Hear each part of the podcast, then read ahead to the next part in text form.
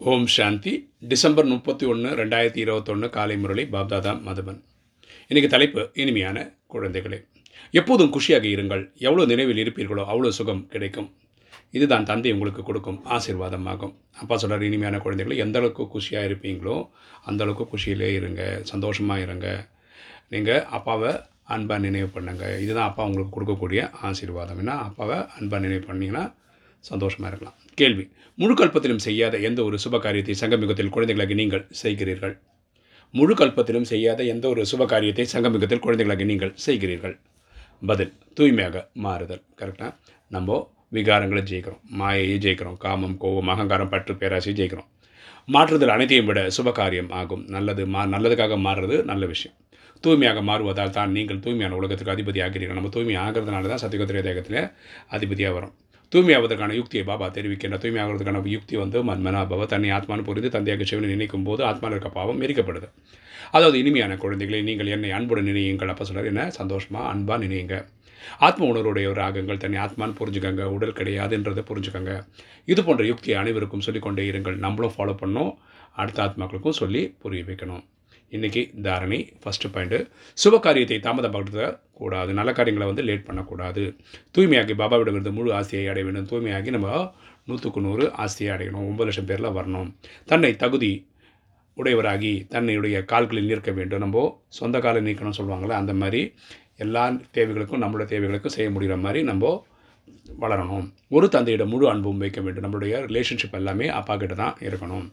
ரெண்டு வேலைகளை செய்தாலும் ஒரு விசித்திரமான தந்தையை நினைக்க வேண்டும். எல்லா வேலையும் செய்யும்போது அதான் கர்ம யோகம். கர்மம்னா நம்ம செய்யக்கூடிய செயல் யோகம்ன்றது கனெக்ஷன் நமக்கும் அப்பாக்கும். நம்ம செய்துட்ருக்க வேலைக்கடையிலேயே அப்பாவை நினைவு பண்ணணும். எந்த வீண் சிந்தனைகளும் கூடாது. நமக்கு காமம் கோவம் அகங்காரம் பற்று பேராசையை ஒரு ஏற்படுத்தக்கூடிய சிந்தனைகள் பக்கம் போகக்கூடாது. சதோ பிரதானமாக வேண்டும். நம்ம தூய்மையிலும் தூய்மையாகணும். அளவற்ற குஷியில் இருக்கணும். ரொம்ப ரொம்ப ரொம்ப ரொம்ப சந்தோஷமாக இருக்கணும். இன்றைக்கி வரதானம். சிரேஷ்ட வழியின் ஆதாரத்தில் மாயாவின் கெட்ட சகவாசத்திலிருந்து விலகி இருக்கக்கூடிய சக்தி சுரூபமானவர் ஆகுக. சிரேஷ்ட வழியின் ஆதாரத்தில் மாயாவின் கெட்ட சகவாசத்தில் விலகி இருக்கக்கூடிய சக்தி சுரூபமானவர். அங்கே விளக்கம் பார்க்கலாம். குழந்தைகளின் புகார் ஒன்று இருக்கிறது. குழந்தைகள் புகார் சொல்கிறாங்க என்னென்ன உறவினர்கள் கேட்பதில்லை நல்ல சகவாசம் இல்லை இந்த காரணத்தில் நான் சக்திசாலியாக ஆக முடிவதில்லை. என்ன சொல்கிறாங்கன்னா ஒரு நம்ம சொந்தக்காரங்க நம்ம சொல்கிறது கேட்க மாட்டாங்க நம்ம நல்ல ஃப்ரெண்ட்ஸ் இல்லை இதனால் நம்ம சக்திசாலியாக இருக்க முடியல அப்படின்னு சொல்கிறாங்க ஆனால் சிரேஷ்ட வழியின் ஆதாரத்தில் ஞான சுரூபம் சக்தி சுரூபத்தை வரதானி ஆகி ஆகி தனது சிதியை உறுதியானதாக ஆக்கிக் கொள்ளுங்கள். ஸோ ஞானத்தில் இருக்கணும். பரமாத்மா படிக்க சொல்லிக் கொடுக்கக்கூடிய இந்த ஸ்ரீமத்தை நம்ம கரெக்டாக ஃபாலோ பண்ணணும். எப்போ பார்த்தாலும் பரமாத்மா நினைவில் யோகத்தில் இருக்கணும். இப்படி இருந்தோன்னா நமக்கு அந்த சக்தி வந்துடும் சாட்சியாக இருந்து ஒவ்வொரு நடிப்பையும் பாருங்கள். எல்லாரையும் ஒரு சாட்சியாக இருந்து மட்டும் பாருங்கள் தனது சதோகுண நடிப்பில் நிலைத்திருங்கள். சதா தந்தையின் சகவாசத்தில் இருங்கள். எப்பவுமே சந்தோஷ அப்பாவோட நினைவில் இருங்க. அப்போது தமோ குண ஆத்மாவின் சகவாசத்தின் பாதிப்பு ஏற்படாது. அதனால் தமோ குண ஆத்மாவின் சகவாசத்தின் பாதிப்பு ஏற்படாது. ஸ்லோகன். காரியங்கள் என்ற கல்ப விருஷத்தின் கிளையில் அமர்ந்து கொண்டு காரியங்கள் செய்தாலும் விடுபட்ட நிலையில் இருப்பவர்கள் தான் கர்மயோகிகள்.